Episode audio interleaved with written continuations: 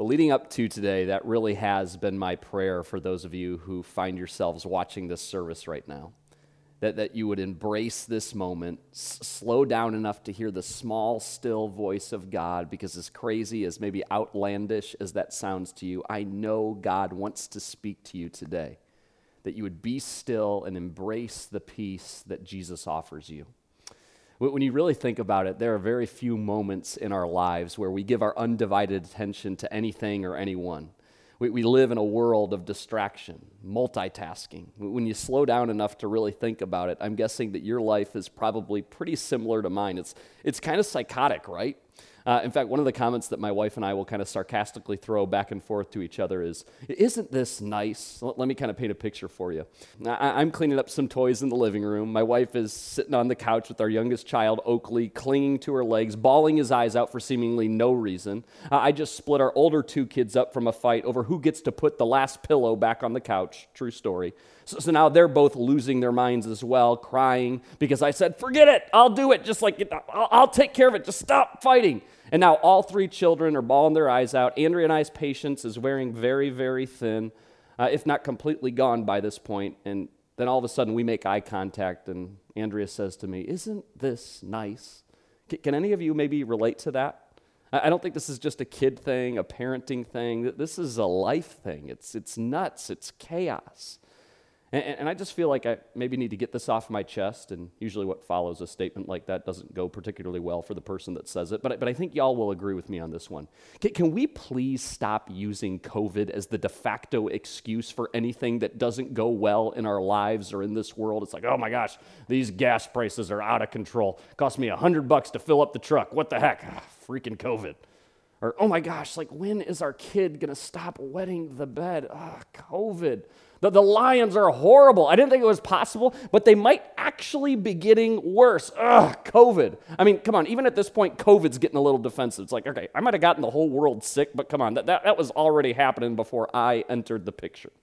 So, what I'm going to ask all of you right now, what, what I would invite you into right now, is to be still, be, be completely present, uh, eliminate distractions, and and be open to what God may want to say to you today, as, as strange as that might sound to some of you.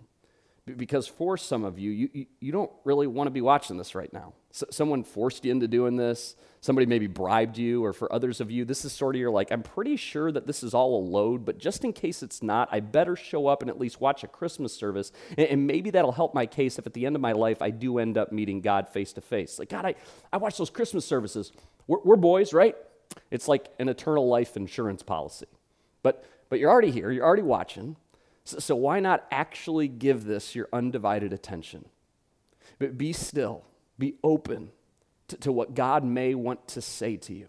What do you have to lose?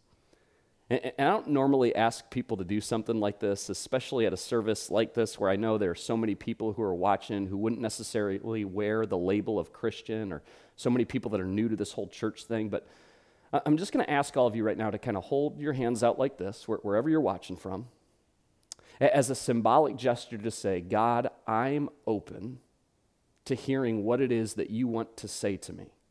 So, so often our physical posture can dictate our heart posture. So, so take a step physically and watch how your heart follows suit. And, and again, you're, you're already here. You don't really have anything to lose. So, so hold out those hands as a way to say, God, if, if you're out there, I, I'm open here on Christmas of 2021 to hearing what it is that you might want to say to me. So, wherever you're watching from, go ahead and extend those hands like this right now as I pray for us. Heavenly Father, I'm confident uh, that you want to speak to every single person who's watching right now. I'm confident that if, if we will soften our hearts and be open to what it is that you want to say to us, that you are going to speak. And so I pray, God, that this wouldn't just be another Christmas. I pray that those who have tuned in, who are watching right now, would, would be open to listening to your small, still voice. Meet us in this spot right now. It's in your name we pray. Amen. Now, now when you think about it, uh, when you think all, about all that is the human experience and and what human beings spend their time pursuing, M- much of our lives could be reduced to what we could kind of refer to as the pursuit of something different. I, I know I'm not the only person that falls victim to this from time to time, but you're sitting on the couch and you're aimlessly scrolling through Netflix, through Hulu. You're just searching for something to watch because you don't want to spend just another night sitting on the couch, staring at your phone, watching something that really isn't even entertaining you. You're hoping to find that show, that movie that really stands out, that really is going to be different. Maybe you start feeling restless at your job, not, not because the pay has changed, not because the mission of the company has changed. In fact, it's actually remarkably consistent and predictable. And ironically, that predictability might be what is actually driving you nuts. And so you start looking for something different. Some of you think about this you've broken off relationships because of this. He or she was honestly pretty great, kind, humble, honestly really good to you, but, but it got boring, it got predictable. And so you started looking for someone different. And in these pursuits, what we're hoping for is that the grass is greener on the other side. We're not actually just pursuing something different, it's more than that. It's the pursuit of something better. It doesn't always work out this way, but it's definitely what we're hoping for. You hope the next guy isn't just Mr. Different, you want him to be Mr. Better. I mean, you, spent $1,000 on a new phone, even though your old phone was working just fine, not just because you were hoping it was different, but better. You, you traded in your perfectly working vehicle and took on debt to buy the new one because you're hoping it will be better. This is the story of every single person watching right now. Yes, sometimes you're just trying something because it'll break up the monotony and be different, but deep down, we're hoping for something better. And, here at Grumlaw, we, we talk about this all the time. And this is a foundational thought that, that's so important that you get your head around, especially if you're new to this whole church thing. Jesus, Jesus doesn't just offer you different, He's inviting you, imploring you into something better. Following Jesus isn't just a, another choice in a sea of opportunities for you to try on. He's the better that you have been searching for, that every single one of us have been attempting to find.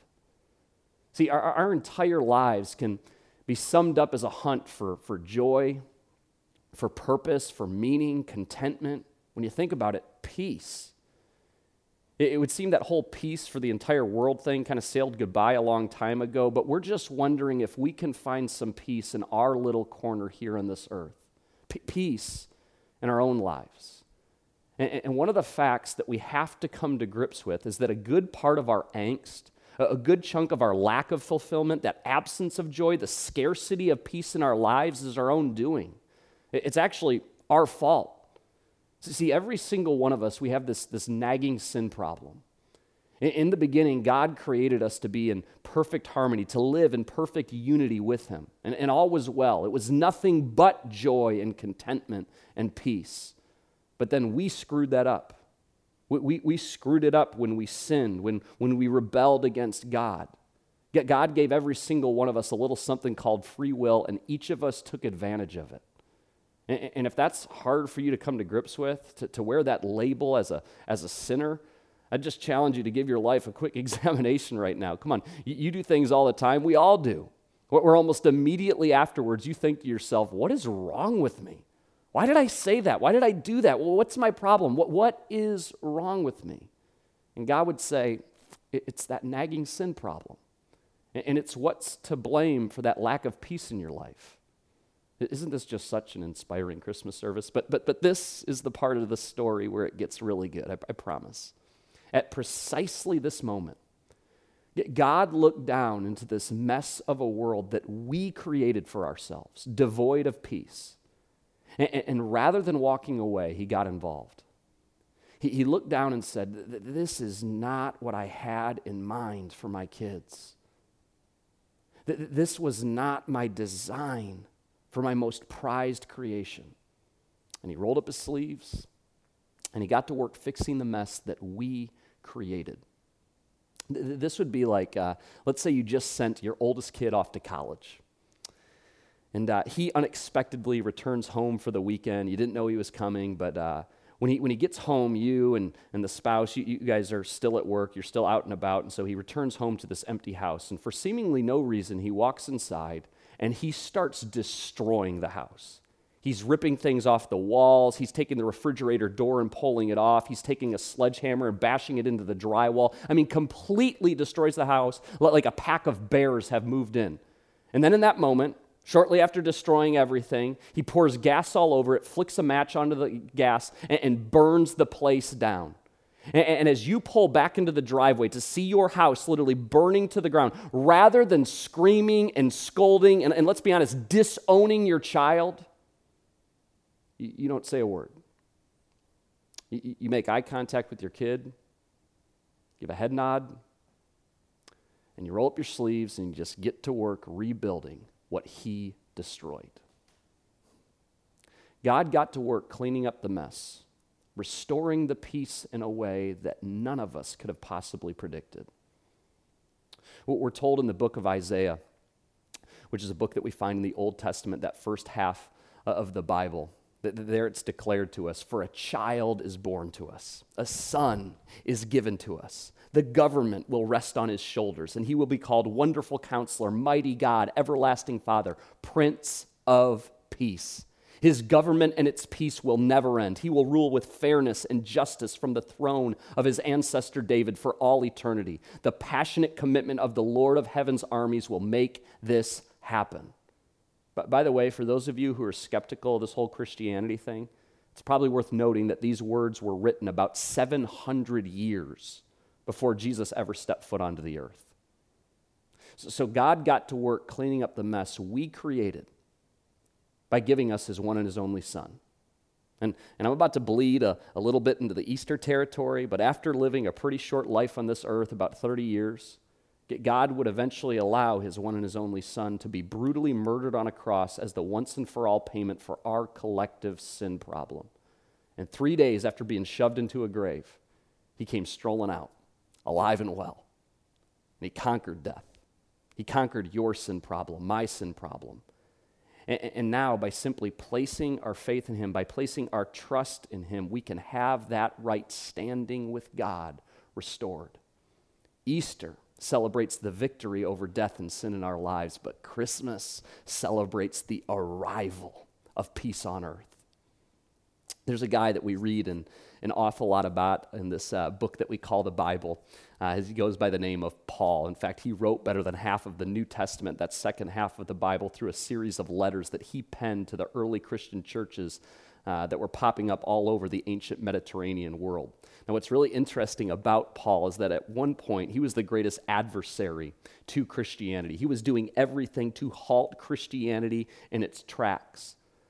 But then through a series of events that only God could have possibly orchestrated, he goes from, you know, trying to condemn and get rid of Christianity to now being on the front line spreading the name of Jesus everywhere he went. He had received this peace. He had put his faith in Jesus and it completely transformed his life. He put his faith in Jesus just like you have the opportunity to do. And, and, as such, it led him to pen these words to the early Christian church in Rome. There he says, Our faith in Jesus transfers God's righteousness to us. That word righteousness means we get that right standing back with God that we originally had before we screwed it up by sinning. So it's restored to us. That right standing is back. And now he declares us flawless in his eyes. God no longer sees your sin. It's gone. It, it is no longer held against you. That this means we can now enjoy true and lasting peace with God because that that righteousness has been restored because he no longer sees your sin because of that you can now experience peace on this earth and forevermore all because of what our lord jesus the anointed one has done for us. Not because of anything that you have done but because of what jesus did for you and, right here is where, where so many people like me, pastors, people that do this for a living, have led people like you watching astray. You get this false impression because passages like this are taken out of context. And you're led to believe that by embracing Jesus, you're also getting a life that is devoid of conflict. It's all peace all the time. And it takes all of about, oh, 30 minutes for you to figure out that's not the case. And so you abandon this no sooner than you thought that you embraced it. But remember, Jesus himself tells us I leave the gift of peace with you. my peace. Not the kind of fragile peace given by the world, but my perfect peace. Don't yield to fear or be troubled in your hearts. Instead, be courageous, he implores us. The, the world offers us all these different versions of peace more stuff, a bigger house, a different career, money. And, and Jesus, right here, is pointing out what, what every single one of you actually know to be true. That stuff is fragile at best. Cheap alternatives compared to what he offers. He's going, yeah, sure, that, that, those are different options, but come on, you and I both know they're going to fall short. And, and Jesus is saying, come on, I'm inviting you into something better. He, he created you, so I assure you, He knows you, He loves you, and, He proved it when He gave Himself for you. And now He invites you into relationship that's going to be so much better for you. So don't miss this. This is so important. Jesus never promised that life with him is a life free of storms. No, Jesus promises to be the peace in the midst of the storm. We, we, can be courageous, as Jesus mentions right here, because our hope isn't attached to the circumstances of this life. Our hope is attached to the one who came down and conquered death. The battle has already been won. That is the perfect peace that Jesus is talking about. That's the perfect peace that you are being invited into. As a child, I was, uh, I was horrible at video games. I, I, just like couldn't figure it out. It's just like, I don't know, just never been really my thing. But every once in a while, I would still play them. And especially in like those role playing games where you had to like complete some mission, I, I, would die within like 30 seconds of like walking into the mission. A car would hit me. You know, one of the bad guys would come out of nowhere and shoot me. And, and I couldn't handle losing because I'm a pretty competitive guy. And so what I would do is I would go online and I would find cheat codes. I'd find cheat codes so that my character was invincible. Didn't matter how many times I got hit by a car, didn't matter how many different people shot me, it, it didn't matter. My character was invincible. My character could not be defeated. That is life with Jesus. He is this living, breathing cheat code who's already won the battle. He already conquered your sin, He already conquered death. I'd be willing to bet that every single person watching right now, you've met people like this, that, that, that in the midst of the storms of life, there's just this, this, this steadiness, this calm, this peace. In fact, it, it might be a person like this that actually drove you to even give all of this a shot this Christmas. A, a, person that, in the midst of the storms of life, had, had such a peace about them that, that it kind of rocked you to your core.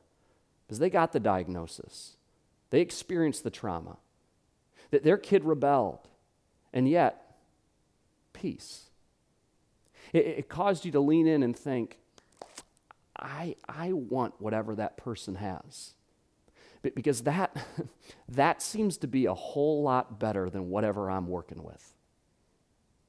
In the ancient Roman establishment, the, the world that Jesus arrived into, the, the emperors and his officials would often proclaim what they called euangelion, euangelion, which is a Greek term that means good news.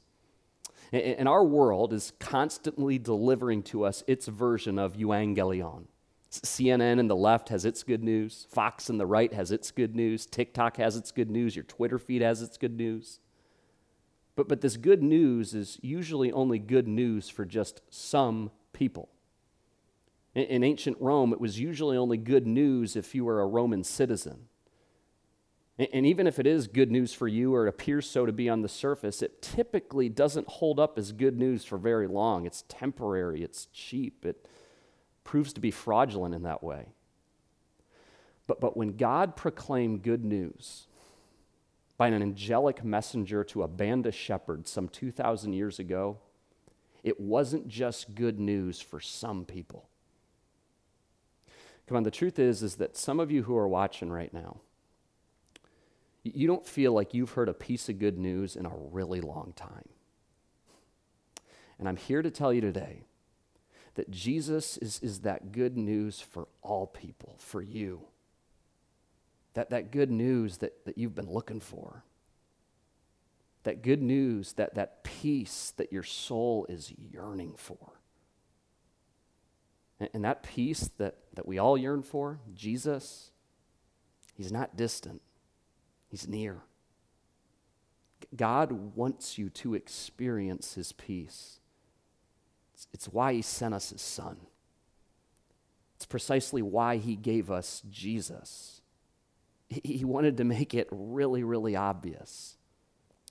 The very thing that you're clamoring and searching for, peace on this earth, already arrived in a manger some 2,000 years ago.